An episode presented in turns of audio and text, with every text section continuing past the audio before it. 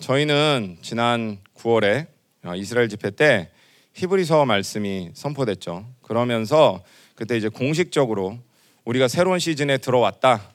이제 목사님이 그렇게 이스라엘 땅에서 세계 남은 자들이 모인 자리에서 이제 선포를 하셨어요. 그 전부터 이제 새로운 시즌에 관한 이야기는 있었지만 공식적으로 새로운 시즌이다라고 선포된 것은 히브리서 말씀, 예수의 피와 함께 새로운 시즌이 선포되었습니다. 여러분, 예수의 피 하면 어떤 느낌이 드시나요? 예수의 피 하면 감사하다, 그래, 보혈, 그래, 그 보혈이 내 안에 있지. 아마 각자가 예수의 피라는 단어에서 느끼는 어떤 감정이 있을 수도 있고 감사가 있을 수도 있을 것입니다. 그런데 예수의 피가 알고 보면 굉장히 무서운 것이라는 거죠. 예수의 피가 왜 무섭냐? 예수의 피가 무서운 이유는 예수의 피 이후에 더 보여줄 하나님의 사랑이 없다는 것입니다. 우리 하나님의 사랑 하면 다들 좋아하시죠. 그분은 사랑이시라. 네. 심지어 믿지 않는 사람들도 하나님이 사랑이다, 하나님 당신 사랑하세요 라고 하면 다들 굉장히 좋아합니다. 근데 하나님의 사랑의 최후 맹세, 최후 확정이 누구냐면 바로 예수님이 이 땅에 오신 사건이죠. 그래서 예수님이 이 땅에 오신 이후에는, 그분이 십자가에서 달려 돌아가신 이후에는 우리가 하나님께 하나님 다른 사랑을 보여주세요 라고 말할 수 없다는 것입니다. 그것보다 더 큰 사랑 내지는 그것 말고 숨겨져 있는 다른 하나님의 사랑은 더 이상 없다는 것입니다. 그래서 이제 그 사랑을 받아들이면 구원인 것이고 그 사랑을 받아들이지 않으면 심판인 것이죠. 그래서 요한복음에서도 뭐라고 말씀하고 있냐면 그 이름을 믿지 않는 사람, 예수의 이름을 받아들이지 않는 사람은 그 순간에 이미 심판을 받은 것이다. 내가 죽고 나서 아니면 어떤 특정한 재앙이 내게 와서 심판을 받는 게 아니라 예수의 이름을 받아들이지 않는, 영접하지 않는, 믿지 않는 그 상태 자체가 바로 당신은 심판이다 라고 말하고 있는 겁니다. 그럼 도대체 새로운 시즌이 뭘까요? 새로운 시즌은 이런 구원과 심판이 점점 명확해지는 시간 속으로 들어가는 것입니다. 우리가 알다시피 이미 이스라엘에서 종교에 대한 심판을 선포한 이후에 그 땅에 전쟁이 일어났죠. 얼마 뒤면 제가 크리스마스다라고 말씀드렸는데 예수님이 이 땅에 처음 오셨을 때는 은혜의 해를 선포하셨습니다. 여호와의 영이 내게 임하사 가난한 자에게 아름다운 소식을, 포로 된 자에게 자유를, 갇힌 자에게 노임을 선포하고 그게 은혜의 해라고 말씀하셨어요. 근데 예수님이, 여러분도 알다시피 누가복음에 보면 회당에서 이사 본문을 잘 읽으시는데 예수님이 까먹으신 걸까요? 보복의 날은 없어요. 은혜의 해만 있는 거죠. 근데 지금은 어떤 시즌이냐면 예수님을 머리로 한 교회가 그 보복의 날을 선포하는 시즌이 되었다는 겁니다. 지난 2000년을 한번 우리가 생각해 보면 어떤 면에서는 예수님이 죽으시고 부활하신 이후에 계속해서 2000년 동안 은혜의 해가 흘러왔다고 할 수 있습니다. 많은 구원의 사건이 있었습니다. 또 많은 은혜가 있었어요.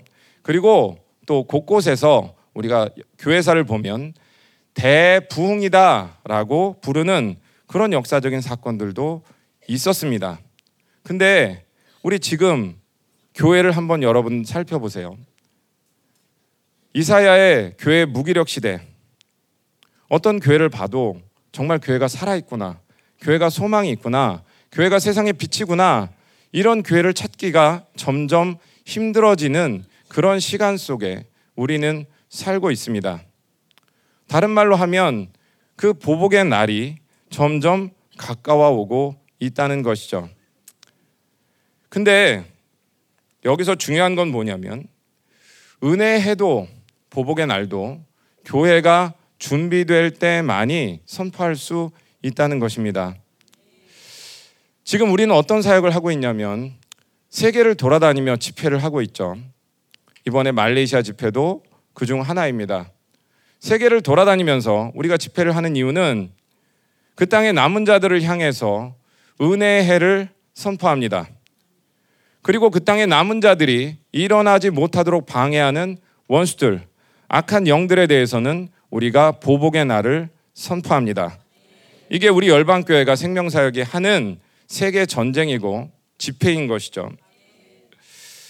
실제로 주님의 초림 때도 보면 세례 요한이 이렇게 외쳤습니다. 회개하라, 천국이 가까웠느니라. 그래서 그 시대의 남은 자들을 세운 것입니다. 또 동시에 뭐라고 외쳤냐면 독사의 자식들아, 누가 너희에게 임박한 진노를 피하라고 하더냐. 그러면서 당시의 종교의 영, 대표주자였던 바리새인들, 사두개인들에게 심판을 선포했습니다. 그때나 지금이나 주님의 오실 길을 예비하는 사역은 마찬가지였던 것이죠. 그래서 교회가 이런 사역을 감당하려면 엘리야의 심령과 엘리야의 능력이 있어야 합니다. 우리 많이 들었죠. 그러면 도대체 엘리야의 심령, 엘리야의 능력은 아주 특별한 사람들에게만 주어지는 것일까요? 물론 이 마지막 때 주님 오실 길을 예비하는 두 증인의 사역이 이스라엘에서도 이방인 중에서도 있을 것입니다. 이방인 중에 남은 자의 교회 연합이 이 엘리야의 심령과 엘리야의 능력을 받게 되겠죠. 근데 중요한 건 뭐냐면 성경을 보면 그 사람들만을 위한 어떤 특별한 훈련 방법이 따로 있다, 이렇게 말하고 있지 않다는 거예요. 모든 시대에는 그 시대의 남은 자로 살아가는 사람들이 있었습니다. 그들은 우리와 똑같은 진리를 가지고 살았다는 거예요. 우리가 먹은 말씀, 우리가 들은 진리는 뭐라고 말하냐면 이제는 새로운 언약이 그분을 통해서 성취되었고 그러면 우리 모두가 예수님처럼 될 수 있다, 그렇게 말씀하고 있습니다. 그렇기 때문에 엘리야의 심령, 엘리야의 능력은 어떤 특별한 시대, 특별한 사람에게만 부어지는 것이 아니라 그 시대에 남은 자로 살아가기로 결단하고 주님을 따라가는 사람이라면 엘리야의 심령과 능력을 가질 수 있는 것이죠. 우리가 그것을 히브리서 아니면 여호수아 이 관점에서 본다면 다른 말로 안식이라고 할 수 있을 것입니다.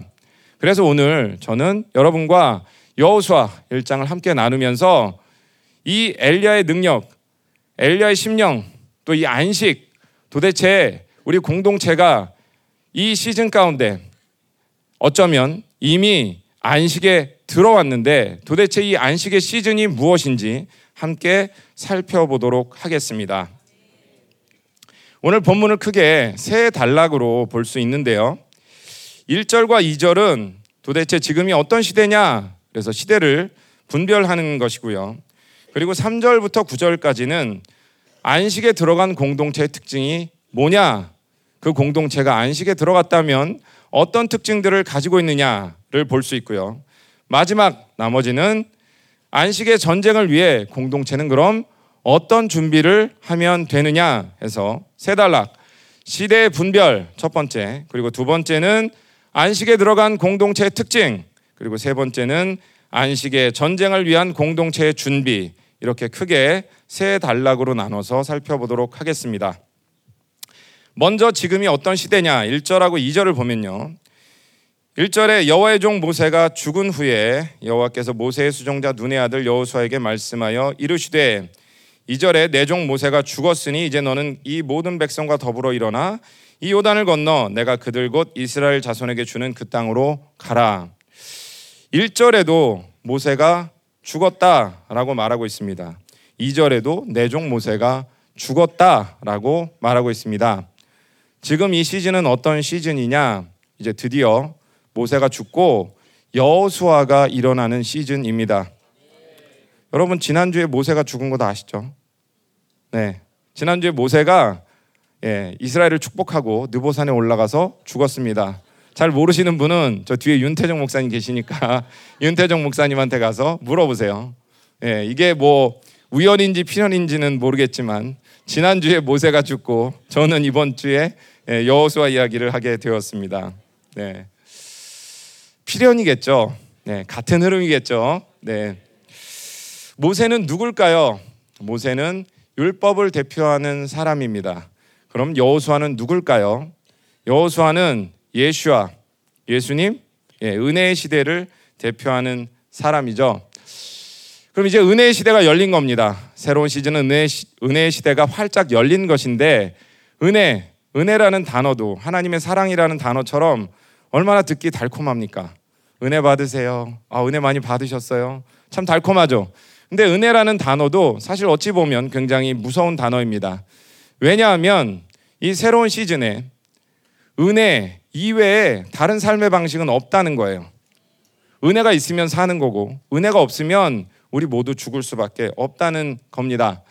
그럼 도대체 그게 어떤 방식이냐? 은혜라는 게 도대체 어떤 방식이냐? 어떤 방식이냐면 예수님이 이 땅에 오실 때 혼자 오신 것이 아니라 그분의 나라를 함께 가지고 오셨습니다. 예수님만 혼자 오신 게 아니에요. 그럼 그게 어떤 나라냐? 원래 하나님은 인간과 함께 사는 나라를 꿈꾸셨어요. 처음부터 우리를 만드실 때부터. 그게 뭐냐면 에덴 동산이죠. 에덴 동산에서 하나님은 아담과 하와와 같이 살기를 원하셨어요. 근데 누가 싫다고 그랬어요? 아담 싫다고 한 거잖아요. 하와가 싫다고 한 거잖아요. 우리 나갈래요. 우리 싫어요. 그래서 쫓겨났어요. 그 다음에 하나님은 포기하지 않으시죠. 그리고 누굴 선택하시냐면 아브라함을 선택해서 이스라엘이라는 나라를, 이스라엘이라는 민족을 세우세요. 그리고 또 성전을 통해서 같이 살려고 하시죠. 이스라엘의 성전은 하나님과 우리가 같이 살 수 있는 장소였어요. 그런데 누가 싫다고 해요? 이스라엘이 싫어요. 나 혼자 살래요. 그러다가 쫄딱 망해버렸습니다. 그럼 하나님 포기하셨을까요? 이분이 고집이 대단하죠. 그냥 혼자 살게 내버려두면 되는데 포기하지 않으셨다는 거예요. 그리고 누가 오시냐면 성전 되신 예수님이 직접 인간의 몸을 입고 이 땅에 오신 거죠. 그래서 우리가 복음서에 나오는 예수님의 비유들, 또 예수님이 만난 사람들과의 이야기를 잘 살펴보면 아, 하나님의 나라가 이런 거구나 를 우리가 알 수 있어요. 그러니까 예수님만 혼자 오신 게 아니라 그분의 나라가 함께 임했다는 거죠. 그래서 우리가 미가서를 통해서 남은 자가 어떤 사람인지 들었는데 남은 자를 보면 저는 자, 쫓겨난 자, 환난받는 자. 근데 이 사람들이 왜 하나님의 나라를 환영할까요? 복음서를 보면 다른 말로 우리가 똑같은 이야기인데 남은 자를 뭐라고 부르냐면 소자, 작은 자라고 부르죠. 이 사람들은 이 은혜가 없으면, 이 하나님 나라가 아니면 살 수가 없는 사람들이에요. 그러니까 하나님의 나라가 임했을 때 가장 먼저 예수님을 따르고 복음을 영접하고 이 하나님의 나라에 들어가기를 갈망하는 사람들이 바로 이런 사람들일 수밖에 없다는 거죠. 반대로 바벨론에서 가진 게 많으면 저 이것도 있어요. 저 저것도 있어요. 너 그거 다 팔아서 가난한 사람들 나눠주고 나 좀 따를래? 라고 예수님 말씀하셨지만 그 청년은 근심하면서 떠나갈 수밖에 없었어요. 너무 가진 게 많았거든요. 그런 사람들은 하나님 나라 가기가 쉽지 않다는 거예요. 근데 이게 전부가 아닌 게, 그러면 이렇게 생각할 수 있잖아요. 나는 가진 게 없으니까, 열방교회죠. 대부분 다 나 너무 가난하니까 나 또 이사해야 되는데 보증금이 이런 분들은 하나님의 나라를 환영하고 그래도 난 좀 있는데 어떡하지? 라는 분들은 하나님의 나라에 못 들어가고 이런 차원이 아니라는 거예요. 뭐냐면 하나님의 나라는 하나님의 자녀들이 사는 곳이죠. 그래서 하나님 같은 사람이 아니면 못 들어가는 거예요. 그럼 우리의 인간적인 노력, 인간적인 방법, 인간적인 조건으로는 그 누구도 하나님의 나라에 들어갈 수가 없는 겁니다. 그래서 예수님이 오셔서 하신 일이 뭐냐면 우리가 하나님처럼 되어서 그 하나님의 나라에 들어갈 수 있는 모든 조치를 다 취해 놓으신 거예요. 그게 안식, 히브리서에서는 뭐라고 말하냐면 예수의 피, 보혈이라고 말하는 겁니다. 예수의 피가 한 일이 뭐냐? 우리 히브리서, 이스라엘 갔다 오신 분은 거기서도 들으셨고 개인적으로도 들으셨을 거고 너무 잘 알고 계시죠? 우리가 그래서 하늘성소 사역에 대해서 다 잘 알고 있어요. 근데 다시 한번 나누면 예수의 피가 우리에게 한 일은 뭐냐면 우리의 시스템 자체를 바꾸어 버렸다는 거예요. 우리는 전에는 죄를 지을 수밖에 없는 존재였어요. 근데 예수의 피가 우리 안에 내재되면서 우리는 죄를 짓는 것이 불가능한 존재로 바뀌었습니다. 다 아멘 하시네? 네, 예를 들어서 우리 이전까지는 차에 휘발유 넣었죠. 경유를 넣었죠. 근데 요즘 전기차가 나왔잖아요. 전기차는 배기가스가 안 나와요. 완전 시스템이 다른 거예요. 겉보기는 똑같은 차지만 완전히 우리의 존재가 혁명된 거죠. 완전히 바뀐 거죠. 근데 잘 생각해 보세요. 여러분들 죄를 짓습니까? 안 짓습니까? 짓잖아요. 그래서 제가 아까 여러분들이 큰 소리로 아멘 하셔서 당황했어요. 약간 저는 여러분들이 망설이실 줄 알았거든요. 약간 주저하실 줄 알았는데 조금의 주저함도 없이 바로 아멘 하셔서 속으로 제가 생각했어요. 뭐냐면 맞아요. 우리는 죄를 짓죠. 그럼 제가 이렇게 여쭤볼게요. 여러분 안에 있는 세 사람은 죄를 지을 수 있습니까? 없습니까? 없죠. 예수의 피 때문에 우리 안에 세 사람이 생긴 거고 세 사람은 절대로 죄를 지을 수가 없습니다. 여러분 첫 번째 창조는 아담이었죠.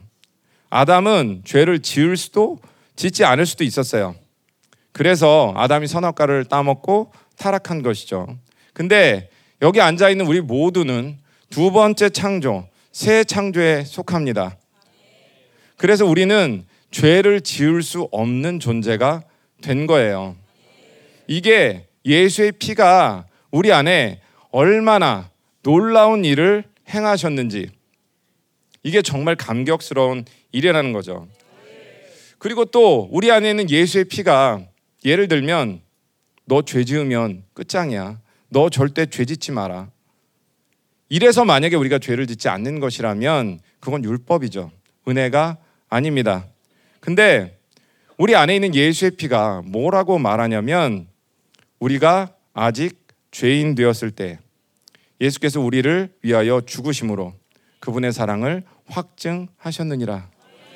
예수의 피가 우리 안에서 이렇게 말할 때 우리는 그 사랑 때문에 죄를 포기하고 죄를 선택하지 않게 된다는 거죠. 근데 이 안식에는 어떻게 들어갈까요?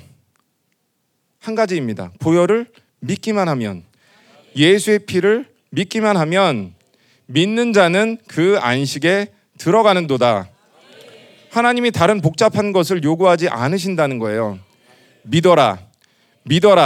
너희가 새로운 존재인 것을 믿어라. 너희 안에 예수의 피가 있다는 것을 믿어라. 그 피가 나의 사랑을 확증한다. 아멘. 전 되게 어색하네요. 저는 좀 딴 얘기지만 파나마 갔다 왔는데 오히려 여러분들이 갑자기 박수 치시니까 되게 어색한 것 같아요. 네. 감사해요. 계속 치세요. 네. 근데 믿음이 안식에 들어가면 우리가 또 알다시피 믿음만 안식에 들어가는 것이 아니라 사랑이 안식에 들어가고 사랑이 안식에 들어가면 섬김과 기쁨이 안식에 들어가고 또 섬김과 기쁨이 안식에 들어가면 겸손과 승리가 안식에 들어간다. 이런 안식의 시리즈에 대해서도 우리가 들었죠. 근데 우리가 그동안 사실 집회 때마다 얼마나 많은 전리품에 대해서 들었어요. 그리고 또 앞에 나와서 간증하시는 분들이 얼마나 많은 전리품들을 선포했어요. 근데 그 중에 빠지지 않는 게 바로 이 믿음이었죠. 믿음. 믿음의 안식. 근데 중요한 건 뭐냐면 믿음이 안식에 들어가면 나머지 모든 것들이 패키지라는 거예요. 여러분들이 보혈을 믿는 이 믿음의 안식에 들어가면 사랑도, 섬김도, 기쁨도, 겸손도, 승리도 모든 것들이 하나의 패키지이기 때문에 모두가 안식에 들어갈 수 있는 그런 시즌에 우리가 서 있다는 거예요. 그러니까 여기 있는 우리 모두가 지금 믿음만 안식에 들어가 있는 것이 아니라 사랑도 안식에 들어가 있고 섬김도 안식에 들어가 있고 기쁨도 안식에 들어가 있는 그런 시즌이 이제 활짝 열렸다는 거죠. 근데 제가 이 말씀을 준비하다가 이게 하나라는 게 참 중요하구나. 정말 중요하다. 왜냐하면 이제는 통합의 시대예요. 통합의 시대. 모든 기름 부으심이 하나 되고 모든 계시가 하나로 통합되는 시대. 이게 왜 중요하냐? 여러분, 제가 다른 교회들을 보고 다른 분들의 말씀을 들어보면 훌륭한 분들 많이 있어요. 근데 어디서 문제가 생기냐면 그게 부분적이라는 거예요. 전체가 아니라는 거예요. 전체를 다 보지 못할 때 분명히 문제가 생기는 부분이 있거든요. 근데 우리 안에 이제는 어떤 시즌이냐면 믿음만, 사랑만, 섬김만 이럴 수 없다는 거예요. 믿음이 안식에 들어갔다면 반드시 내가 사랑도 안식에 들어갔구나라는 걸 모두가 확증하셔야 된다는 거예요. 그러면 도대체 어떻게 이게 하나지? 이것도 우리의 존재에서 그 답을 찾아야 합니다. 이번에 말레이시아에서 선포된 호세아 말씀을 보면 그게 아주 잘 나와 있습니다. 호세아 말씀을 보면 하나님이 이스라엘에게 의와 사랑을 함께 주셨다, 그렇게 말씀하고 있죠.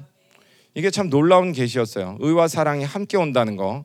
보통은 같이 오지 않죠. 의가 먼저 오는데 의와 사랑이 함께 왔다. 뭐냐면 우리가 보통 이렇게 생각하잖아요. 그래, 고멜은 창녀인데 호세아가 그 창녀를 데려다가 신부로 삼을 때, 아내로 삼을 때 정말 힘들었겠다. 이게 보통 우리가 호세아를 읽는 맥락이잖아요. 근데 그렇지 않다는 거예요. 뭐냐면 하나님이 이스라엘에게, 고멜에게 의를 주셨다는 얘기는 뭐냐면 고멜이 더 이상 창녀가 아니라 정말 거룩하고 아름다운 신부라는 거예요. 여러분, 하나님의 의라는 건 단순히 야, 너 죄 안 지은 걸로 쳐줄게, 그런 게 아니라는 거예요. 하나님이 너 의로워 라고 할 때는 내가 너를 그런 존재로 만들 거야. 너는 나와 똑같은 그런 의로운 존재야. 하나님 그렇게 말씀하신다는 거예요. 그러면 호세아는 누구랑 산 거예요? 창녀랑 산 거예요? 아니죠. 거룩한 신부, 흠없는 신부랑 같이 살았다는 거고 예수님도 마찬가지신 거예요. 우리가 우리 스스로를 볼 때 나 이것도 부정해, 저것도 부족해, 저것도 모자라. 맞아요. 우리 부족하죠. 근데 예수님이 당신의 신부인 교회에게 뭐라고 말씀하시냐면 너 의롭다, 너 의로워 라고 말씀하실 때 이미 우리는 예수님처럼 의로운 존재가 된 거예요. 그게 아니라면 그분이 굳이 십자가를 지시고 또 하늘 성소에 가서 자기의 피를 뿌릴 필요가 없었다는 거죠. 이게 바로 우리가 그동안 반복해서 들었던 존재적 의인입니다. 예수의 피를 믿기만 하면 믿음이 안식에 들어갑니다. 사랑이 안식에 들어갑니다. 섬김이 안식에 들어갑니다. 기쁨이 안식에 들어갑니다. 박수 안 치시네.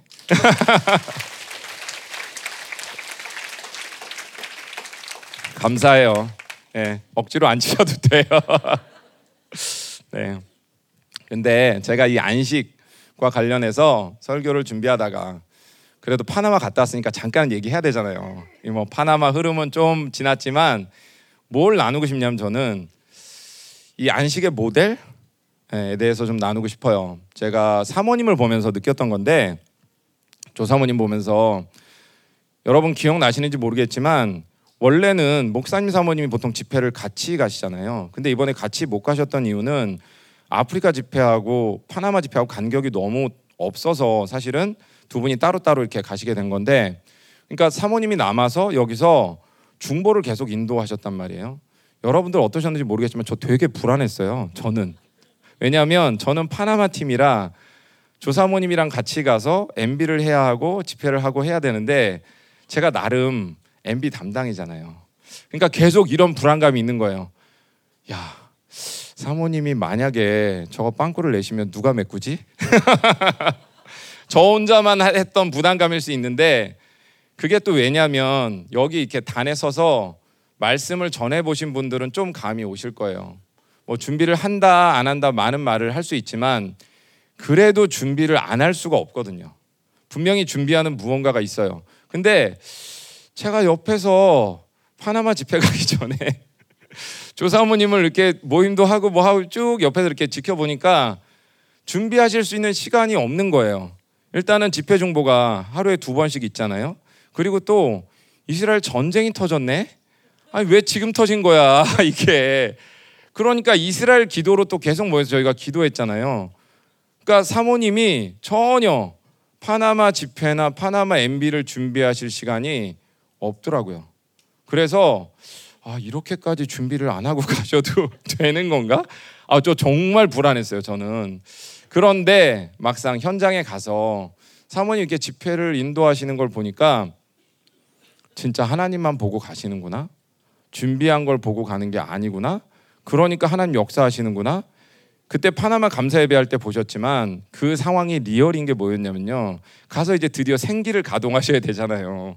근데 저희도 생기가 생소한 판에 파나마 사람들이 생기를 어떻게 알아요? 모르잖아요. 그래서 뭔가 설명을 하려고 이렇게 앞에 나가셔가지고 여기 엄청나게 덩치 큰 남자분이 앉아 계셨단 말이에요. 그러면서 예를 들면 이런 겁니다 하면서 손을 이렇게 딱 내밀고 그 목사님 손을 이렇게 잡았어요. 그 순간 난리가 나는 거예요, 이분이. 그래서 사실 그때 뭐 표현이 잘 됐는지 모르겠는데 사모님도 엄청 당황하시고 거기 있던 저희들도 엄청 당황했거든요. 그러니까 전혀 예상할 수 없었던 하나님의 일하심이 막 일어나면서 그분 난리 나고 사람들 난리 나고 울기 시작하고. 그러니까 뭐냐면 내가 내 것을 포기하고 믿음으로 하나님 앞에 섰을 때 그분이 일하신다는 거예요. 근데 여러분 이게 말은 쉬워요. 말은 쉬운데 막상 내가 그 주인공이 되면 이게 정말 피말리는 일이거든요. 그래서 제가 나중에 사모님께 여쭤봤어요. 사모님 준비 안 하고 가신 거 하나님만 믿고 가신 거 다 좋아요. 근데 만약에 단에 올라갔어. 근데 하나님 말씀을 안 주셔. 감동이 없어. 그럼 어떻게 하실 거예요? 제가 이렇게 물어봤어요. 그랬더니 사모님 하신 말씀이 기도하면 되지 그러시더라고요. 그러면서 내가 하나님께 기도할 때가 하나님이 가장 많이 일하시는 시간이라고 얘기하시는 거예요. 아, 진짜 너무 은혜가 되더라고요. 근데 저보고 따라하라고 하면 모르겠어요. 따라할 수 있을지 없을지. 그리고 이거는 집회 때 받은 은혜는 아닌데 제가 앞에 믿음, 사랑 이게 다 하나의 패키지라고 말씀드렸잖아요. 그리고 이제 돌아와서 기도를 하는데 하나님이 그 믿음과 사랑이 하나 되는 거에 대해서 사모님에 대해서 뭐라고 말씀하시냐면 딱 간단하게 정리하시더라고요. 엄마다 이렇게 말씀하셨어요. 근데 그 엄마라는 게 애가 6 있는 엄마다 그게 아닌 거죠. 그냥 내 자식만 예뻐하고 내 자식만 챙기는 그런 엄마를 말씀하시는 게 아니었어요. 그러니까 뭐냐면 거기서 이렇게 말씀을 나누시는데 어떻게 보면 저희가 우리 목사님 스타일에 되게 익숙해져 있잖아요. 목사님은 앞에 산이 있으면 그냥 뚫어버리는 거예요. 아니면 뭐 여기 황무지다 그러면 길을 내든지 강을 내든지 해서 돌파지. 저는 목사님이 돌아가시는 건 한 번도 본 적이 없어요. 단 한 번도. 그러니까 어떻게 보면 그게 너무 저는 익숙했던 거예요. 근데 사모님이 어떻게 말씀을 전하시냐면 첫날에 이런 거예요. 거기가 너무 이렇게 뭐 기본기라면 기본기 같은 게 없으니까 얘들아 예배는 이런 거야. 예배를 잘 드려야 돼. 얘들아 예배 시간에 말씀 듣는 게 이래서 중요해. 이거를 하나하나 짚어가면서 가르치고 하면서 가시는 거예요. 정직하게 말씀드리면 처음에는 좀 답답했어요. 그게 그냥 이 정도면 밟고 지나가도 되는데 이걸 왜 이렇게 하나하나 다 가르치면서 가실까? 근데 너무 신기한 게 뭐냐면요, 강으로 따지면 강이 이렇게 곱게 뻗은 강이 아닌데 강이 이렇게 굽이 돌아가는 강인데 만질 걸 다 만지면서 결국 목적지까지 가는 거예요. 제가 그것도 깜짝 놀랐어요. 와, 어떻게 그게 가능하지? 근데 하나님이 짧게 말씀하신 거예요. 엄마다. 아, 믿음이 안식에 들어가니까 사랑이 부어지는구나. 엄마의 사랑이 부어져서 그 아이들의 마음을 만지고 하나님의 역사가 일어나는구나. 근데 이게 조사모님만의 일이 아니라는 거죠. 제가 분명히 말씀은 드렸어요.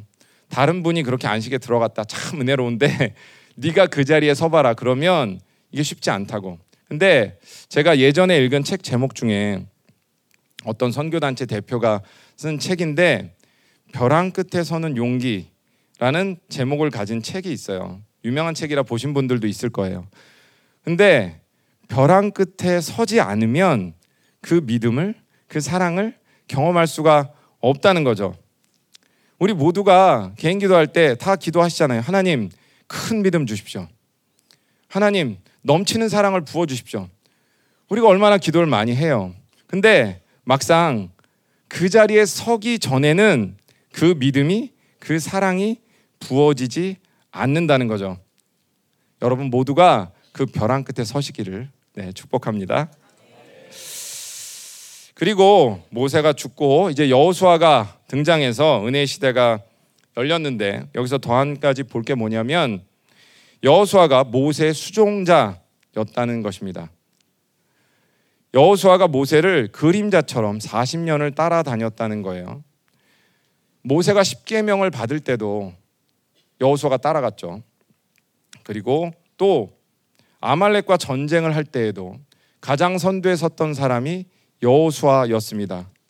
그러니까 모세의 곁을 떠나지 않았다는 거예요. 이게 뭘 말하냐면 지금 분명히 새로운 시즌이고 새로운 시대가 열리고 있는데 새로운 시대의 리더십은 이전 세대의 리더십으로부터 축복을 받아야 한다는 것입니다. 이게 하나님의 아주 중요한 질서예요. 여러분, 엘리야와 엘리사의 관계를 한번 생각해 보세요. 엘리사는 끝까지 엘리야를 따라갔죠. 길갈, 베델, 여리고, 요단 포기하지 않고 끝까지 따라갔을 때 엘리야가 주는 그 축복을 받아서 영감의 갑절을 얻을 수가 있어요. 그 뒤에 나오는 에피소드들을 보시면 엘리야가 행했던 기적들보다 정확히 2배의 기적을 엘리사가 행하는 것을 볼 수가 있습니다. 여러분, 그럼 다윗은 어떨까요? 다윗은 왠지 힘들 것 같죠? 왜냐하면 자기 위에 리더십이 누구예요? 사울이잖아요. 사울. 다윗을 죽이려고 쫓아다녔던 사울. 그런데 다윗은 사울에게서마저도 그 축복을 받습니다. 다윗이 사울을 2번 살려주는데 첫 번째 살려줬을 때는 뭐라고 다윗에게 말하냐면 내가 반드시 왕이 될 것을 알고 이스라엘 나라가 너의 손에 견고히 설 것을 안다. 이렇게 사울이 말을 하고요. 그리고 2번째 살려줬을 때는 내 아들 다윗아, 내게 복이 있을지로다. 내가 큰 일을 행하겠고 반드시 승리를 얻으리라. 이렇게 축복을 받아요. 심지어는 사울에게 쫓겨 다녔던 다윗마저도 이런 축복을 받는다는 거죠. 그렇다면 우리는 누구에게 축복을 받아야 할까요? 교회에선 당연히 우리 목사님, 사모님에게 축복을 받아야 되겠죠. 그리고 교회 기업이다 하면 당연히 교회 기업의 대표들에게, 그 직원들이 축복을 받아야 하는 것이고, 또 엔습이다 하면 부모님과 선생님들에게 아이들이 그 축복을 받아야 하는 것입니다. 그런데 원수들이 집요하게 역사하는 게 뭐냐면 적그리스도가 계속해서 이 축복의 질서를 깨는 거예요. 이게 세대 간의 연합을 방해하고 세대 간에 분열될 수밖에 없도록 끊임없이 이 사이를 벌린다는 것입니다. 그래서 에베소서에서도 뭐라고 말하고 있냐면 너희 자녀를 노엽게 하지 마라. 그게 뭐냐면 원수들이 가장 많이 사용하는 것이 잘못된 권위의 사용을 통해서 다음 세대 아이들에게 상처를 준다는 것이죠. 그럼 자연스럽게 그 상처 때문에 그 아이들은 리더십 안에 들어가지 못하고 불순종하고 대적하는 역사가 일어나서 어머니 아버지 때 또 교회 리더들에게 주신 그 놀라운 축복의 유업을 받지 못하도록 계속해서 역사한다는 거예요. 근데 너무 감사한 게 뭡니까? 지금 안식의 시즌이라고 말씀드렸죠. 여러분 여기 다 우리 엔스 부모님들이시잖아요. 이미 뭐 졸업을 했더라도 그 시간을 다 겪으셨잖아요. 10년 전을 생각해 보세요. 5년 전을 생각해 보세요. 예, 난리의 난리도 아니었죠. 근데 그 시간을 넘어서 지금 오늘 보신 것처럼 우리 엔습 아이들이 이스라엘을 축복하는 노래를 창작해서 부를 수 있는 안식의 시즌에 이르렀다는 것입니다. 너무 감사하죠. 감사해요 우리 엔습 친구들. 분명히 우리 엔습 친구들에게 하나님이 주신 영감의 갑절, 갑절의 영감, 또 심지어 원수들까지도 축복해주는 그런 놀라운 역사가 일어날 줄로 믿습니다. 네.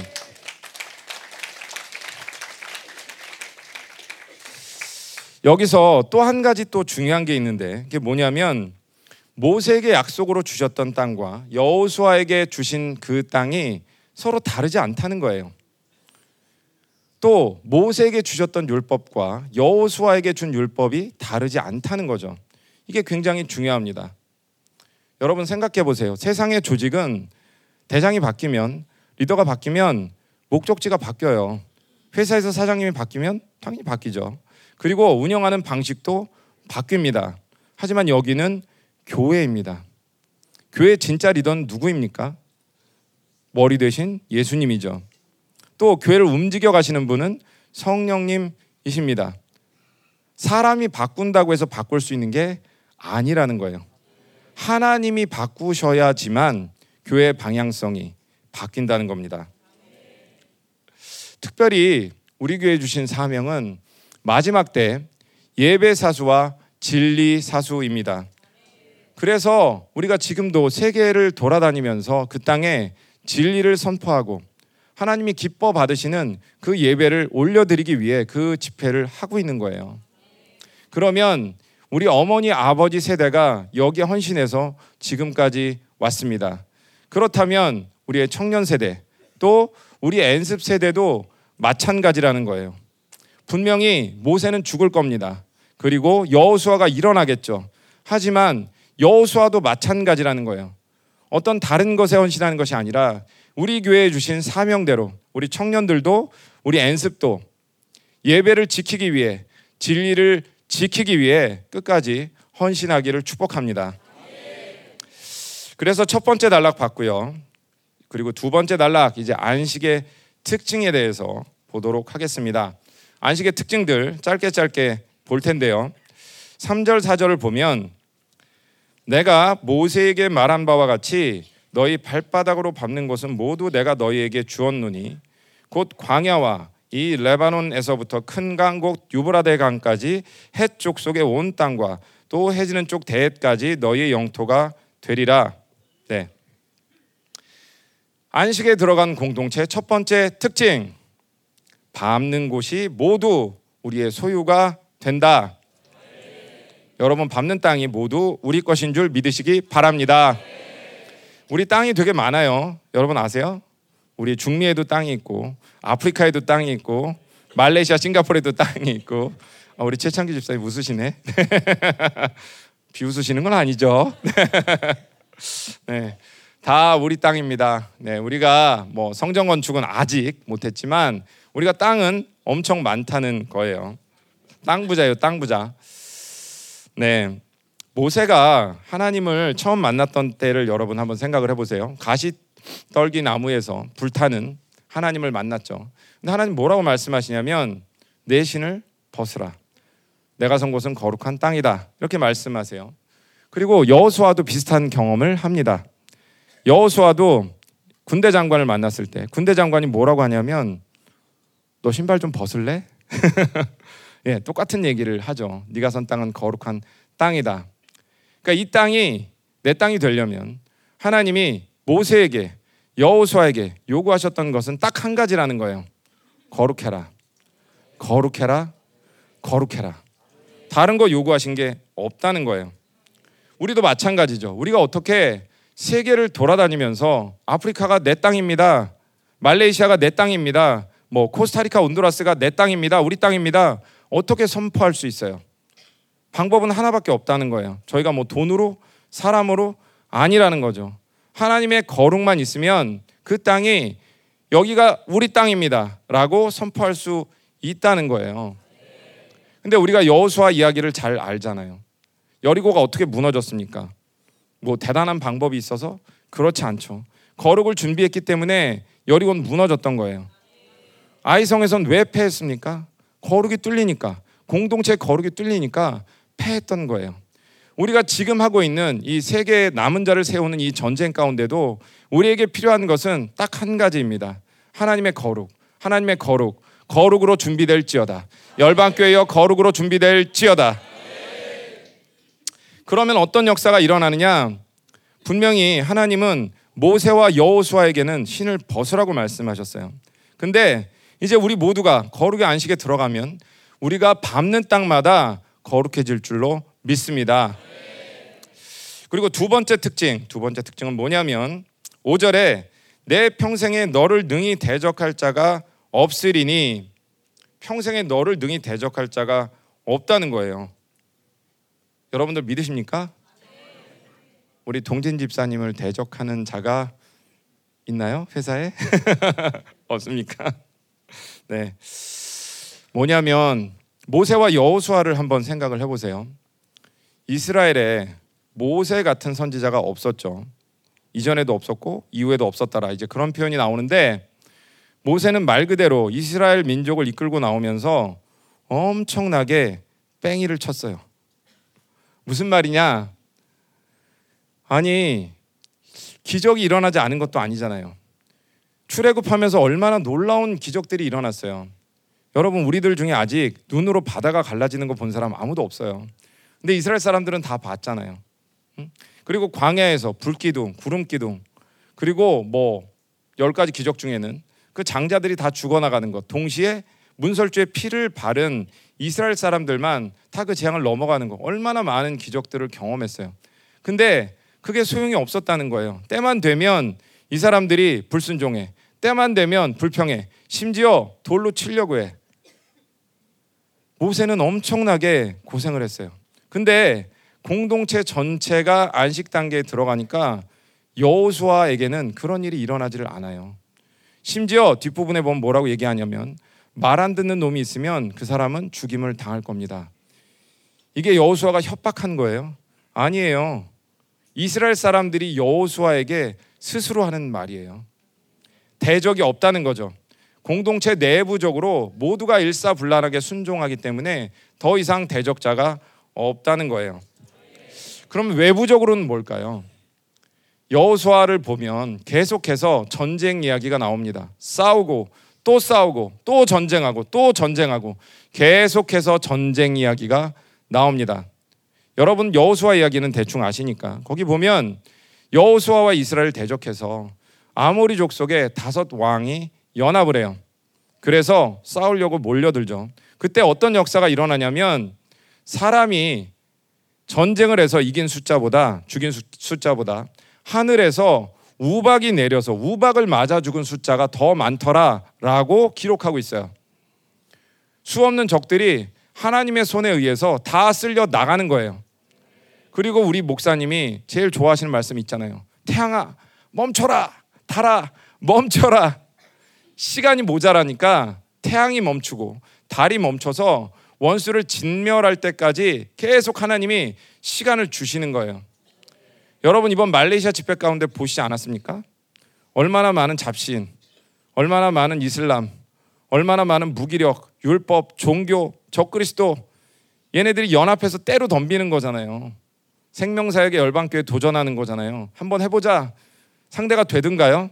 민경창 집사님 갔다 오셨죠? 상대가 되든가요? 표정이 이러면 안 되는데 예, 마치 여호수아 때 5 왕이 연합해서 도전을 해도 상대가 안 되었던 것처럼 원쓰리 연합을 해서 영광스러운 교회에 대적해도 상대가 안 된다는 거예요. 내 평생에 너를 대적할 자가 없을 것이다. 무조건 너는 승리다. 승리 안식에 들어갈지어다. 승리 안식에 들어갈지어다. 아멘.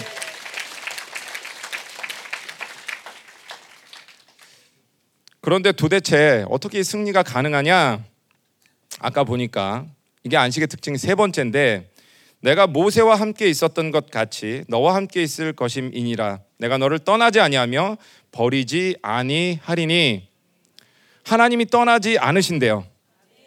이게 뭘까요? 임재죠, 임재. 그분의 임재가 제한되지 않는다는 거예요. 여러분, 예수님의 제자들을 한번 생각을 해볼까요? 여러분, 예수님이 옆에 있으면 예수님이랑 같이 다니면서 먹을 걸 걱정할까요, 안 할까요? 안 하죠. 먹을 게 없으면 오병이어의 기적이 일어날 거 아니에요. 그렇죠? 그리고 귀신 걱정을 할까요, 안 할까요?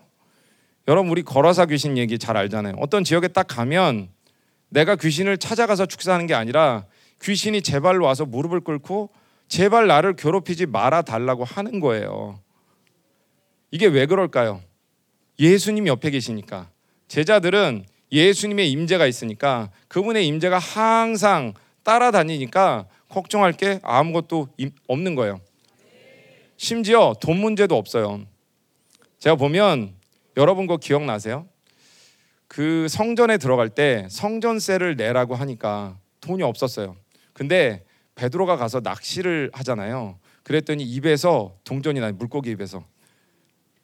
야, 정말 이걸... 네, 물론 저는 그걸 보면서 늘 그 생각을 했어요. 왜 동전 한 개야? 어디서 좀 돈이 왕창 쏟아지지. 딱 필요한 만큼만 주시는 것 같아요. 아니, 그렇긴 한데 어쨌든 우리가 상상할 수 없는 방법으로 그분의 임재가 있으면 다 해결이 된다는 거예요. 근데 여러분, 제자들보다 우리가 훨씬 더 유리하죠. 왜냐하면 예수님은 옆에 계셨어요. 근데 성령님은 우리 안에 와 계세요. 예수님은 없을 때도 있어요. 그래서 제자들이 난리를 치잖아요. 배에 예수님 안 계시니까 죽게 생겼다고 난리 쳐대잖아요. 근데 성령님은 우리를 떠나지도 아니하시고 버리지도 아니하시고 항상 우리 안에 계시다는 거예요. 우리가 최근에 목사님을 통해서 삼위 하나님의 역동성에 대한 말씀 계속 들었죠. 하나님의 임재를 제한하지 마라. 그게 안 되는 이유가 뭐냐? 성령 충만을 놓쳐서 그렇다. 성령 충만하면 우리가 임재를 끌고 다닌다. 여러분이 어디를 가든 하나님의 임재가 따라다닌다. 성령 충만할지어다. 성령 충만할지어다. 그리고 이제 네 번째 특징 볼게요. 6절에 보니까 강하고 담대하라. 너는 내가 그들의 조상에게 맹세하여 그들에게 주리라 한 땅을 이 백성에게 차지하게 하리라.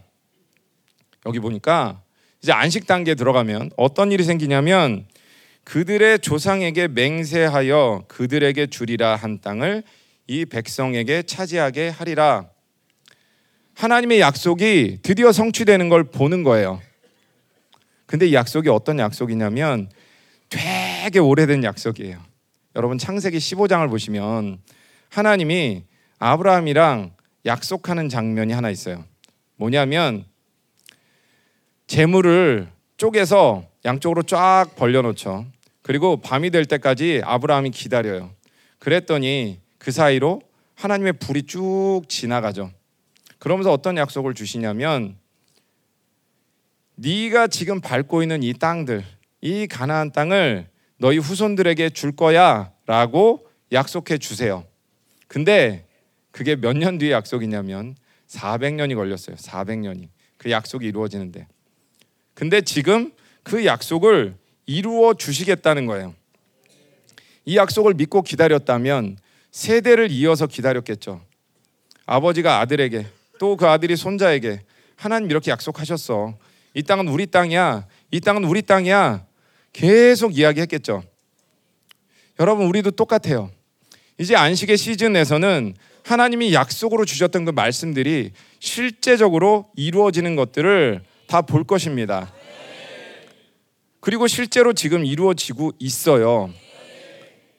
제가 처음 교회 왔을 때, 제가 2007년에 열방교회 왔는데 그때를 생각을 해보면 그때 MB, 엔습 이런 단어조차도 없었어요.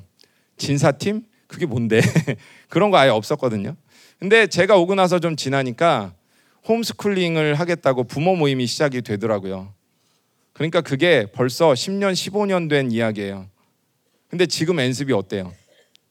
이제 눈에 보이는 실체가 드러나고 있잖아요. MB도 마찬가지예요. 그때 하나님이 이제 뭔가 저에게 어떤 비전들을 열어주시고 이렇게 말씀하시는데 그냥 제가 들은 얘기는 이게 다였어요. 교회에서 신학교를 만들 거래요. 뭐 이름도 없고 아무것도 없었어. 실체가 없었어요, 전혀. 그런데 그때 두 분이, 그때는 정성호 집사님이었어요. 조혜경 집사님. 전도사라는 타이틀도 없었어, 그때는. 아, 우리 맨날 목사님 얘기하시고, 아, 우리 정 집사가 뭐, 아, 우리 뭐 조혜경 집사가 이러셨지. 그런 타이틀도 없었어요. 두 분이 미국 가서 박사 공부를 하고 있다는 거예요. 전 얼굴도 못 봤어요, 누군지. 근데 하나님이 어쨌든 어떤 마음을 주셔서 저에게, 제가 이제 손을 들었죠. 근데 저는 사실 그때 약속의 내용이 뭔지도 모르고 손을 든 거예요. 네, 하나님이 하라고 하니까 그게 그냥 마냥 좋아서, 야, 세상에 이런 교회가 다 있구나. 와, 정말 놀라운 교회다. 예, 여기 확 가가지고 제가 그때 손을 들었던 거예요. 근데 중요한 건 뭐냐면 그때 그랬던 약속의 말씀들, 실체가 없었던 것들이 이제는 여러분들 눈으로 보는 실체로 다 드러나고 있잖아요. 우리 윤종 목사님이 얼마 전에 가서 MB를 했죠. 여러분들 현장에 나가서 그분들이 말씀을 얼마나 사모하는지, 얼마나 진리에 목말라 하는지를 보면, 아, 내가 헌금한 보람이 있구나. 야, 저 돈 많이 쓴다고 진짜 구박 많이 받았어요. 네. 근데 네, 그게 보람이 있는 시즌, 여러분들이 이렇게 물심양면으로 기도하고 후원하고 헌금하고 해서 사람들을 세우고 사람들을 보내고 집회를 하고 했던 열매들이 이제는 드러나는 그런 시즌에 왔다는 것입니다.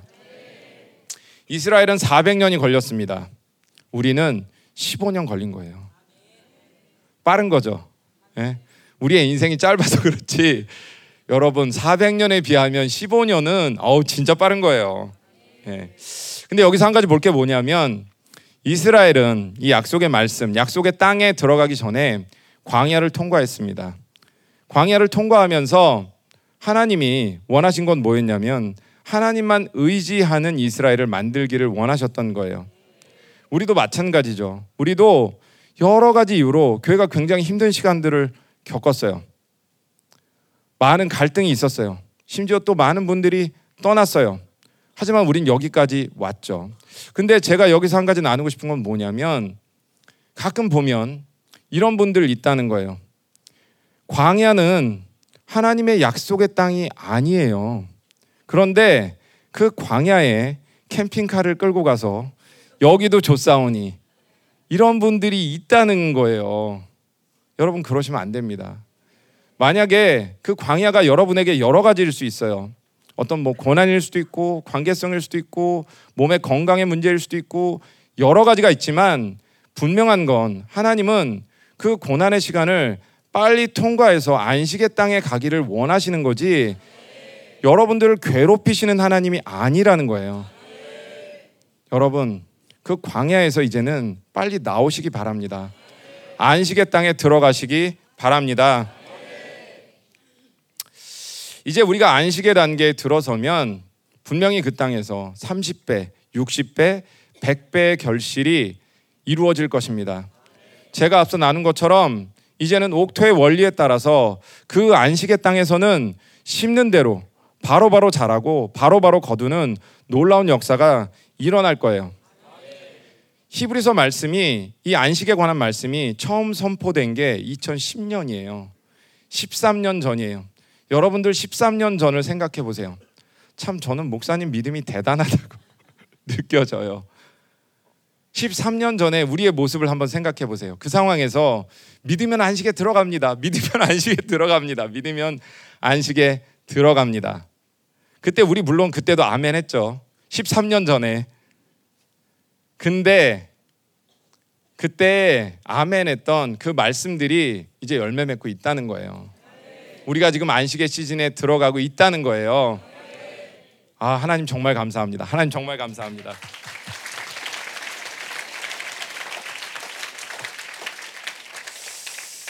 그 다음 안식에 들어간 공동체의 특징 5번째, 이제 순종인데요.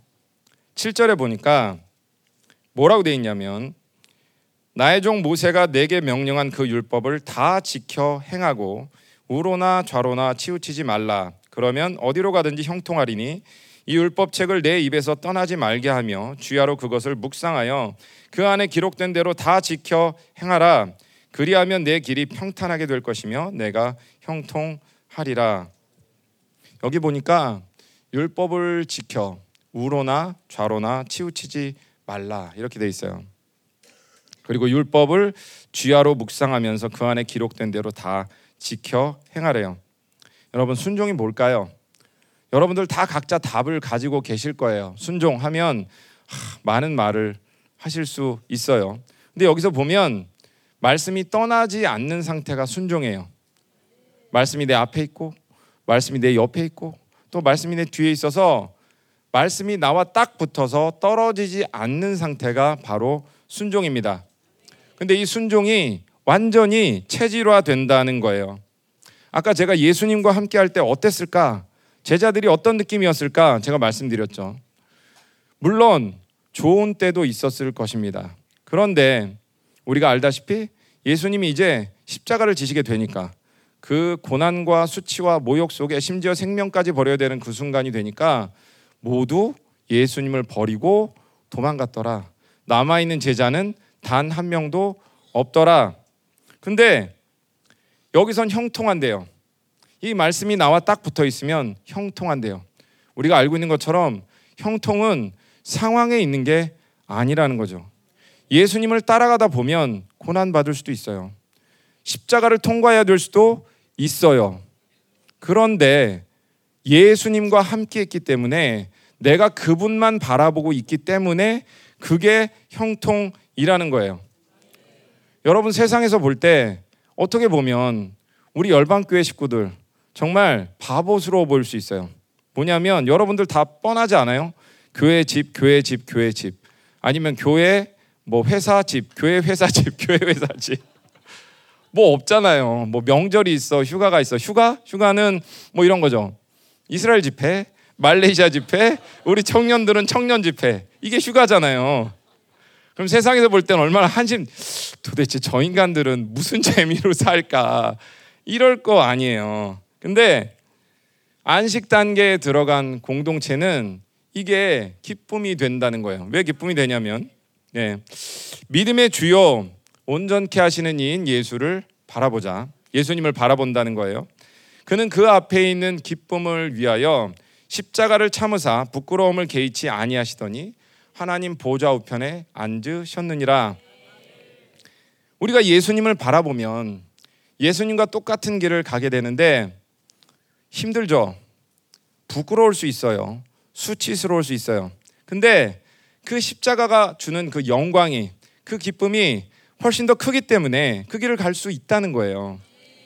여러분, 제가 아까 바보 같다고 말씀드려서 죄송한데 계속 교회 집, 교회 집, 교회 집, 교회 직장 집, 교회 직장 집 하시기 바랍니다.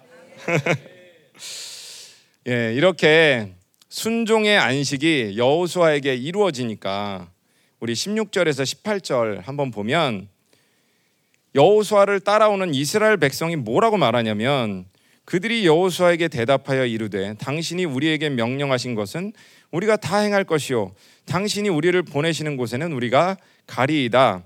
우리는 범사에 모세에게 순종한 것 같이 당신에게 순종하려니와 오직 당신의 하나님 여호와께서 모세와 함께 계시던 것 같이 당신과 함께 계시기를 원하나이다. 누구든지 당신의 명령을 거역하며 당신의 말씀을 순종하지 아니하는 자는 죽임을 당하리니 오직 강하고 담대하소서. 뭐예요? 여호수아가 순종하니까, 여호수아에게 순종의 안식이 이루어지니까 이스라엘 백성에게도 순종의 안식이 이루어진다는 거예요. 아까 말씀드린 것처럼 아무도 여호수아를 대적하지 않아요. 불평불만을 말하지 않아요. 우리가 잘 알죠. 엄마 아빠가 순종의 안식에 들어가면 자녀들도 순종의 안식에 들어갑니다. 교회 기업도 마찬가지죠. 교회 기업에서 우리 임원들이, 대표가 순종의 안식에 들어가면 직원들도 순종의 안식에 들어가는 거예요. 엔셉도 마찬가지죠. 선생님들이 순종의 안식에 들어가면 우리 아이들도 순종의 안식에 들어가는 거예요. 이 순종의 안식에 들어가기를 축복합니다. 그리고 6번째 특징, 강하고 담대하라. 9절 보니까 내가 네게 명령한 것이 아니냐, 강하고 담대하라. 두려워하지 말며 놀라지 말라. 내가 어디로 가든지 내 하나님 여호와가 너와 함께 하느니라 하시니라.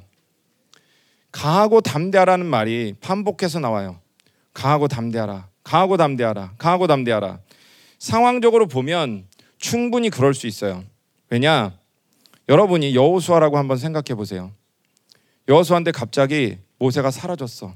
그리고 내가 이 민족을 이끌고 이제 요단강을 건너서 가나안 땅에 들어가야 돼. 마냥 신날까요? 마냥 좋을까요? 그렇지 않죠. 엄청난 부담감이 있을 거예요. 얼마 전에 우리 목사님 교육자 모임에서 유언하셨어요. 유언. 야, 니네 내가 사라지면, 내가 죽으면 어떡할 거야? 근데 다른 때는 그게 그렇게 와서 닿지 않았어요, 저는. 근데 지난번에 말씀하실 때는 정말 와서 닿더라고요. 그게 목사님이 돌아가실 것 같다 이런 게 아니라 목사님의 마음이 너무 많이 느껴졌어요. 아, 모세의 마음이 이런 거구나. 하나님을 향한 마음이 이런 거고 교회를 향한 마음이 이런 거구나. 이게 정말 많이 느껴졌어요. 물론 우리 부교육자들 중에 목사님이 빨리 돌아가실 것 같다 생각하는 사람은 제가 볼 때 한 명도 없을 것 같아요.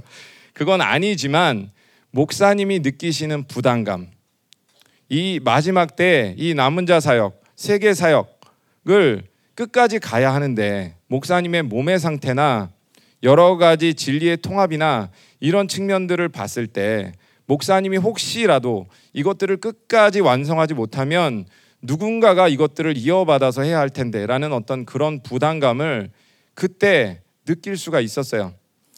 여호수아도 마찬가지겠죠. 분명히 약속은 모세가 받은 거예요. 여호수아가 받은 게 아니었죠. 하지만 모세는 그 약속을 다 보지 못하고 먼저 떠났어요. 이제 공은 여호수아에게 넘어간 거예요. 그러면 여호수아 입장에서 이게 얼마나 부담스럽겠어요. 근데 하나님 계속 말씀하시는 거예요. 강하고 담대하라, 강하고 담대하라. 그리고 그 땅을 봤더니 우리가 알잖아요. 모세가 정탐꾼을 보냈는데 왜 이스라엘이 못 들어갔어요? 거기는 철기 문명을 가진 거인들의 견고한 성읍에 내 눈앞에 보이는 현실을 보면, 상황을 보면 순간순간 불신이 찾아오는 거죠. 그냥 돌아갈까? 이건 안 되는 일인가? 우리들도 마찬가지인 거죠. 교회 기업들도 마찬가지인 거죠. 내 눈앞에 보이는 상황을 보면 아, 이건 계란으로 바위치기 아닌가? 예, 이게 열릴까? 이 계약이 될까? 저 사람 내가 만나 설득할 수 있을까? 근데 중요한 건 뭐냐면 하나님 말씀하신다는 거예요. 강하라, 담대하라. 강하라, 담대하라. 내 대적을 내가 내 손에 붙였느니라. 우리가 다시 한번 강하고 담대해져야 할 이유가 또 있는데요. 우리가 중미를 가고 아프리카를 가잖아요. 가면 물론 우리를 반겨주는 분들도 있어요. 가면 뭐 프란체스코 목사님, 사무엘 목사님 엄청 우리를 반겨주시죠. 이번에 말레이시아 가서도 느끼셨잖아요. 거기 뭐 레이몬드 목사님이나 말레이시아 목사님들이 우리를 엄청 반겨주시고 환영해 주시죠. 근데 우리를 환영하고 반겨주는 사람들만 있나요? 아니죠. 예, 까만 애들이 예, 귀신들이 우리를 엄청 증오한다는 거예요. 제가 이번에 개인적으로 어떤 일들을 겪으면서 또 그게 이스라엘 전쟁과 오버랩 되면서 아, 강하고 담대함을 넘어서서 정말 이 원수들을 끝장을 봐야겠구나 이런 마음이 들었어요. 여러분, 최근에 이스라엘에서 인질로 잡혀있던 사람들이 풀려나면서 그 언론 기사에 처음에 하마스가 이스라엘 사람들 잡아갔을 때 개전하고 한 5일 정도 되는 그런 시간 사이에 어떤 일들이 있었는지가 외부에 알려지게 됐어요. 그 이야기를 제가 다 입으로 옮길 수는 없지만 여러분들 뭐 그냥 들으셨던 얘기니까 여러분들 사람이 사람에게 그런 일을 할 수 있을까요?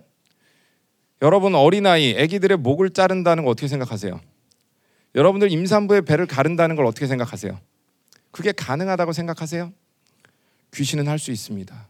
그게 귀신이니까 하는 거예요. 여러분, 귀신은 하나님을 증오하고 하나님의 형상 우리를 증오한다는 걸 아셔야 돼요. 그러니까 이게 기계적으로 싸워서 적당히 싸워서 될 일이 아닌 거예요. 우리가 여호수아가 했던 것처럼 그 땅에서 그 원수를 진멸할 때까지 그 귀신들이 더 이상 교회에 도전하지 못하도록 확실하게 밟을 때까지 싸우지 않으면 하마스 같은 일이 언제든지 또 일어날 수 있다는 거죠. 여호수아의 전쟁 이야기를 보면 그래서 항상 여호수아는 전쟁을 어떻게 끝냅니까?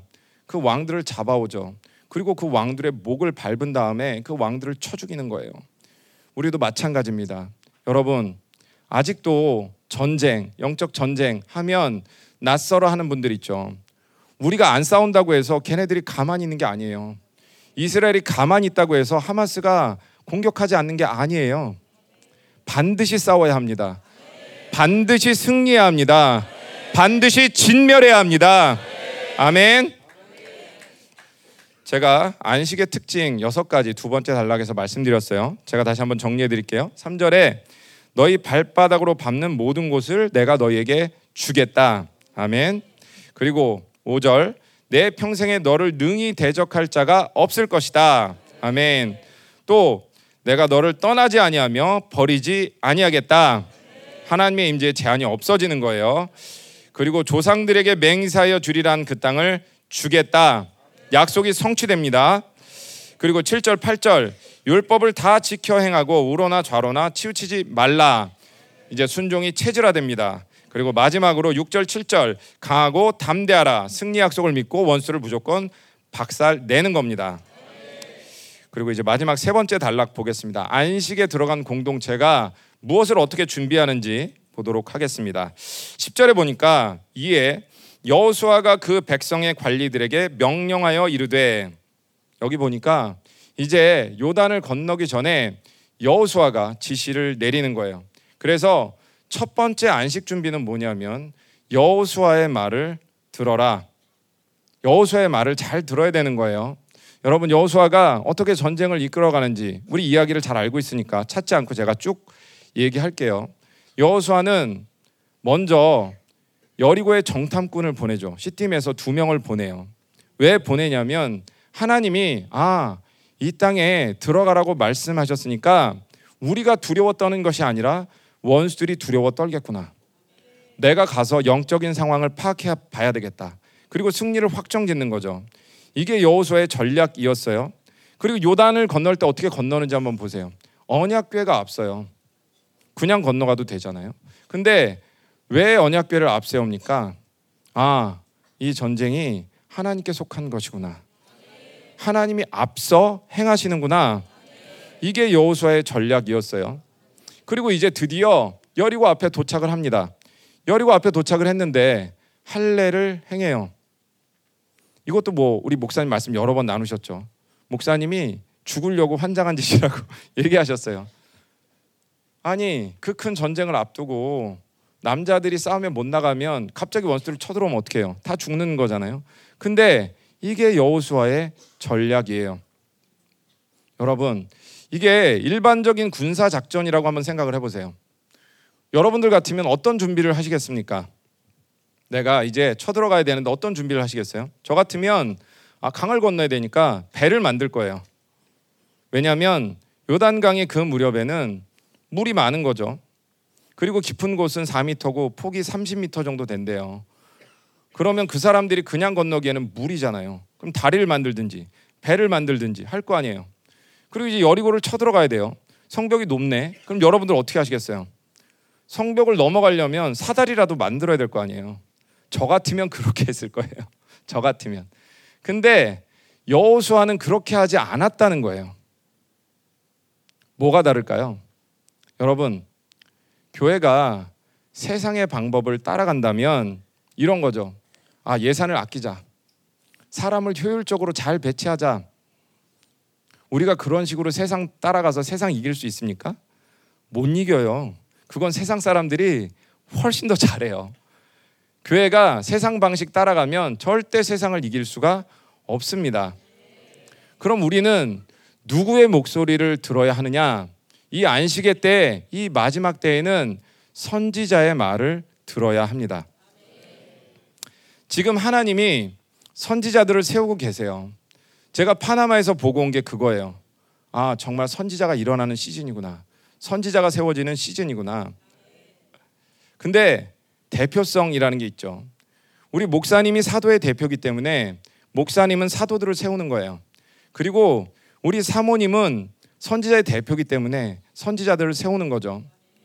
우리 예중보 팀원들도 마찬가지예요. 물론 예중보 팀원들이 중보 기도를 인도하고 영적 전쟁을 이끌어가고 하지만 동시에 이분들을 통해서 또 다른 선지자들이 일어난다는 거예요.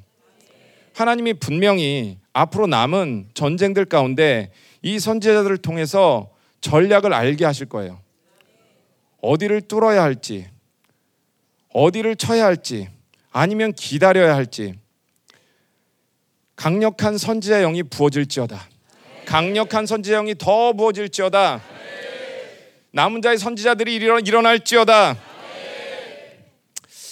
그리고 이제 두 번째로 어떤 준비를 하냐면 11절에 보니까 진중에 두루 다니며 그 백성에게 명령하여 이르기를 양식을 준비하라. 사흘 안에 너희가 이 요단을 건너 너희 하나님 여호와께서 너희에게 주사 차지하게 하시는 땅을 차지하기 위하여 들어갈 것임이니라 하라. 양식을 준비하래요. 양식. 여러분 어떤 양식을 준비할까요? 여기서 말하는 건 물론 먹는 겁니다. 이제 강을 건너서 전쟁해야 하니까 먹는 양식을 잘 준비하라는 거예요. 그런 면에서 우리 교회는 제가 볼 때 200% 합격입니다. 200%. 글쎄요, 제가 볼 때 전 세계 교회 가운데 이렇게 먹여가면서 기도시키는 교회가 또 있을까요? 우리 중보 시간에 간식 먹잖아요. 그게 뭐예요? 당 떨어지면 기도 못할까 봐 먹여가면서 끝까지 싸우게 만드는 거잖아요. 아, 진짜 대단해요. 대단해. 예. 그런 측면에서 본다면 아, 열방교회 이 양식을 준비하는 거는 아, 정말 이거 대단해요. 대단해. 근데 먹을 거를 많이 준비하는 걸로 끝나지는 않죠. 이 안식의 시즌은 이제 새로운 다른 차원의 영권, 인권, 물권이 부어지고 또 그것들을 풀어야 하는 그런 시기입니다. 제가 아까 대표성에 대해서 말씀드렸는데 교회 기업에 대해서 좀 나누고 싶어요.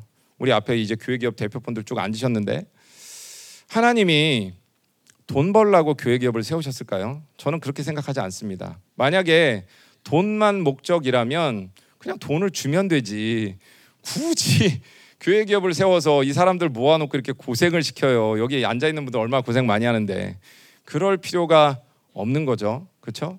하나님이 교회 기업을 세우신 목적은 교회 기업이라는 단어 중에 기업에 초점이 있는 것이 아니라 교회에 초점이 있다고 저는 믿습니다. 사업을 하시면서 아, 그렇구나. 이게 교회에 주신 권세구나.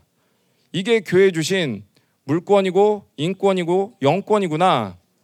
이것들이 교회 안에 풀어질 때 또 교회 기업 안에 풀어질 때 하나님이 교회 기업들을 세우시는 거예요. 근데 제가 왜 대표성을 말씀드렸냐면 여기 앞에 엔트 분들 이렇게 앉아 계신데 엔트가 모델로 서면 다른 회사들도 쓸 수 있다는 거예요. 마치 목사님, 사모님이 사도와 선지자의 대표로 서서 또 다른 사도를 세우고 또 다른 선지자를 세우는 것처럼 교회 기업 하나가 대표로 서면 또 다른 기업들을 세울 수 있다는 거예요. 열방교회에서만 일어날까요? 저는 생명사역에서 또 일어날 걸로 믿습니다. 더 나아가서 한국 교회에서도 이 통일을 준비하는 이런 기업들이 엔트가 모델로 서면 일어날 줄로 믿습니다. 얼마나 안타까운 일이 많았어요. 여러분 아시잖아요. 그동안 한국 교회 가운데 교회 기업을 표방하고 크리스천 기업을 표방하고 일어났지만 정말 세상으로부터 탐욕 때문에 조롱받고 무너진 회사들이 한둘이 아니었어요. 근데 저는 바라기는 열방교회 교회 기업들이 제발 끝장내 주시기를 정말 간절히 부탁드립니다. 그러면 우리 성도들은 또 어떻게 양식을 준비할까요? 간단해요. 말씀을 많이 먹으면 됩니다. 말씀을 믿음으로 계속 드십시오. 이게 왜 중요하냐? 여러분, 말씀을 먹는다는 게 무슨 뜻인지 우리 교회 성도들 다 알잖아요. 이 말씀을 먹고 이 말씀이 내 안에 실체화되는 게 말씀을 먹는 거예요. 여러분, 하나님의 선하심에 대한 말씀이 없으면 이 마지막 때 견딜 수 없습니다. 옆에서 사람들이 잡혀가요. 사람들이 죽어나갈 수도 있어요. 근데 여러분들 하나님의 선하심을 믿는 그 말씀이 여러분 안에 실체화되어 있지 않으면 어떻게 그 시간을 통과할 수 있겠어요? 이런 게 한두 가지가 아니죠. 하나님의 통제권을 못 믿으면 하나님이 예수님을 통해서 이미 이기셨고 승리하셨고 우리도 함께 보좌에 안치운 바 되셨다라는 그 말씀을 못 믿으면 마지막 때 적그리스도가 등장해서 너 666표 안 받을 거야? 너희들 다 죽어. 그러면 어떻게 할 거예요? 근데 이 말씀이 내 안에 실체화되어 있는 사람은 그래, 죽여라. 난 이미 이겼다. 난 이미 승리했다. 여러분, 말씀을 많이 먹고 말씀을 실체화하시기 바랍니다. 그리고 또 안식 준비 세 번째 뭐냐면 내 땅이라는 걸 믿어라. 뭐냐면 아까 읽었던 11절에 보면 양식을 준비하라 다음에 뭐라고 말씀하시냐면 너희의 하나님 여호와께서 너희에게 주사 차지하게 하시는 땅을 차지하라. 하나님이 이미 주셨다는 거예요. 근데 그 하나님은 어떤 하나님이냐? 너희의 하나님이 너희 땅을, 하나님이 주신 땅인데 누구 땅이다? 너희 땅. 그러니까 우리 땅이라는 거예요. 여러분, 한번 생각해 볼까요? 우리가 내 땅이 아니에요. 거기가 내 땅이 아닌데 내가 차지하려고 들어가서 싸우는 거예요. 그런 거랑 원래 내 땅인데 누군가가 불법으로 점유하고 있어요. 그걸 뺏는 거랑 엄청난 차이죠. 원래 내 땅이라면 내가 끝까지 싸워야 돼요. 원래 내 땅이잖아요. 근데 나쁜 놈들이 뭔가 말도 안 되게 그 땅을 차지하고 있는 거잖아요. 근데 반대로 원래 내 땅이 아닌 거예요. 그러면 가서 싸우다가 어떤 이유 때문에 밀려. 싸움이 안 돼. 그러면 아, 내가 오바했구나. 아, 이거 내 땅 아닌가 보네. 이러고 여러분 물러설 거 아니에요. 근데 여기서 뭐라고 말씀하고 있냐면 지금 아프리카도, 중미, 남미도, 미국도, 아시아도 내가 다 너희에게 주었다. 가서 차지해라. 이거 원래 너희 땅이다. 승리가 너희 것이다. 아멘. 이제 마지막입니다. 마지막 안식 준비는 뭐냐? 연합입니다. 연합 12, 13, 14, 15 좀 길지만 여기 보면 여호수아가 또 르우벤 지파와 갓 지파와 므낫세 반 지파에게 말하여 이르되 여호와의 종 모세가 너희에게 명령하여 이르기를 너희의 하나님 여호와께서 너희에게 안식을 주시며 이 땅을 너희에게 주시리라 하였나니 너희는 그 말을 기억하라. 너희의 처자와 가축은 모세가 너희에게 준 요단 이쪽 땅에 머무르려니와 너희 모든 용사들은 무장하고 너희 형제보다 앞서 건너가서 그들을 돕되 여호와께서 너희를 안식하게 하신 것 같이 너희 형제도 안식하며 그들도 너희 하나님 여호와께서 주시는 그 땅을 차지하기까지 하라.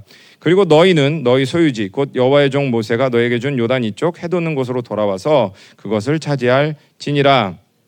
여러분, 이게 무슨 말이에요? 우리가 아는 것처럼 르우벤 지파, 갓 지파 그리고 므낫세 반 지파는 이미 땅이 있어요. 원래는 가나안 땅, 요단강의 서쪽편 땅을 이스라엘에게 주신 거죠. 근데 모세와 12지파가 들어가다가 요단 동편 땅을 이 지파들이 갖기로 했던 거예요. 그럼 이 사람들은 이미 땅이 있으니까 사실은 전쟁을 할 필요가 없죠. 여기는 이제 다 끝난 거예요. 근데 뭐라고 말하냐면 나머지 지파가 땅을 차지할 때까지, 이 정복전쟁이 끝날 때까지 너희가 가장 먼저 앞서 가서 형제들을 도와라. 그리고 그 전쟁이 다 끝나면 너희는 다시 돌아와서 너희 땅을 차지하는 거다. 이렇게 여호수아가 말하고 있어요. 여러분, 이게 공동체입니다. 이게 교회입니다. 분명히 우리 중에 먼저 그 땅을 차지하신 분들이 있어요. 하지만 아직도 그 땅을 차지하기 위해 전쟁 중에 있는 분들도 있습니다. 근데 오늘 말하고 있는 건 뭐냐면 한 몸이고 하나라는 거예요. 모두의 전쟁이 끝나야 끝난다는 겁니다. 근데 제가 보니까 열방교회 내부에서는 별 문제가 없는 것 같아요. 근데 이제는 우리가 밖으로 나가는 거죠. 뭐냐면 내년도 표가 이제 바벨론이 분리된다 해요. 근데 열방교회만 분리되면 될까요? 아니죠. 생명사역 교회들도 이제 바벨론이 분리돼야 되는 거예요. 중미 교회들도 분리돼야 되고 아프리카 교회들도 분리돼야 되는 거고 뭐 말레이시아, 싱가포르 또 이제 미국이 열릴 텐데 미국에 있는 교회들도 이 바벨론에서 분리돼서 나와야 이 전쟁이 끝나는 거예요. 이번에 이스라엘 보셨죠? 이스라엘이 어떻게 전쟁하는지. 이 사람들 밖에 나가 있던 사람들 다 들어오잖아요. 그리고 자기가 어떤 일을 하고 있었던 상관없이 다 전선에 뛰어들잖아요. 이게 이스라엘의 하나 된 힘이에요. 우리 열방교회도 생명사역도 이렇게 하나 돼서 이 정복전쟁을 반드시 승리로 이끌 줄로 믿습니다. 아멘. 마지막으로 정리합니다. 이제 안식에 들어가려면 4가지 준비를 하는데 첫 번째, 여호수아의 말을 잘 들어야 한다. 선지자의 말을 들어라. 그리고 두 번째, 양식을 잘 준비해라. 세 번째, 그 땅이 내 땅이라는 걸 믿어라. 그리고 마지막으로 공동체가 연합해야 한다. 예, 우리 이제 말씀 붙들고 기도하도록 하겠습니다.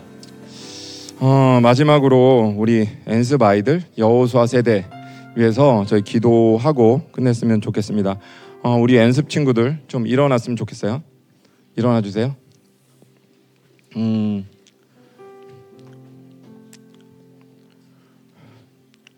이번에 뭐 말레이시아 갔다 오신 분들은 현장에서 듣고 보셨을 것이고 저희는 이제 중보로 모이면서 들었는데 중국 교회 상황을 들으면서 이게 되게 피부로 와서 닿는 거죠.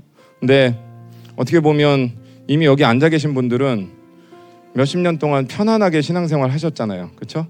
내가 뭐 교회를 다니고 뭐 예배를 드리고 뭐 어디 왔다 갔다 하고 하는데 아무런 제약사항이 없었지만 우리의 다음 세대들은 앞으로 다가오는 그 시간들이 뭐 그 중국 교회 같을지 알 수 없는 상황인 거예요. 예배를 드린다는 이유만으로 또 뭐 여러 가지 핍박이 있을 수도 있고 불이익이 있을 수도 있고 근데 저희가 위축되거나 그것들이 막 뭔가 피해야 할 어떤 상황이 아니라 오히려 하나님이 우리에게 주신 영광이구나. 예, 결국 순교의 영광이라는 게 그런 거잖아요. 내가 가장 사랑하는 그분을 위해서 나의 가장 소중한 것을 드릴 수 있는 기회, 아무에게나 주시는 게 아니잖아요. 근데 분명히 하나님이 이 다음 세대를 우리가 뭐 아이들이 자라는 걸 보면 알지만 그런 영광 가운데로 인도하고 계신다는 거죠. 그래서 우리가 우리 아이들이 뭐 이제는 정말 어떤 일이 벌어질지 알 수 없어요. 그동안은 하나님의 어떤 특별한 보호하심 가운데 저는 우리 공동체가 있었다고 생각을 해요.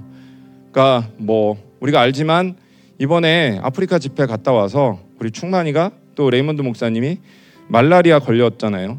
근데 그게 저는 제가 이제 뭐 저희 팀 중보에서도 나누고 했지만 여러분들 이상하지 않으셨어요? 아프리카를 둘만 갔다 왔나? 다 갔다 왔잖아요. 근데 왜 2사람만 걸려요? 모기가 특별히 사랑해서 충만이 피가 맛있어서? 그럴 리가 없죠. 하나님의 어떤 사인이 있는 거예요. 네, 2사람 뭐 잘못했다 이런 게 아니고 이제는 너희가 그동안 나의 특별한 보호하심 가운데 있었지만 이제는 그런 시즌이 지나갔다는 거예요. 너희가 정말 나의 복음을 위해서 나의 나라를 위해서 이런 대가를 지불해야 할 수도 있는데 그래도 따라올 수 있냐고 물어보시는 거예요. 근데 지금은 말라리아 정도지만 충만 집사님 말라리아 정도라고 해서 미안해. 미안한데 앞으로 어떤 일이 있을지 사실 몰라요. 근데 그럴 때 우리가 더욱 이 여호수아 같은 우리 엔습 친구들을 더 지지하고 더 축복하고 응원하고 기도해야 된다는 거죠. 예, 그래서 이 친구들 위해서 우리가 기도할 때 가까이 계신 분들은 뭐 손 얹고 이렇게 기도해 주시면 좋을 것 같아요. 하나님 아무것도 두려워하지 않게 해주십시오. 여호수아에게 말씀하신 것처럼 강하고 담대하고 또 이들에게 주신 약속처럼 너희가 밟는 땅이 모두 너희 것이다.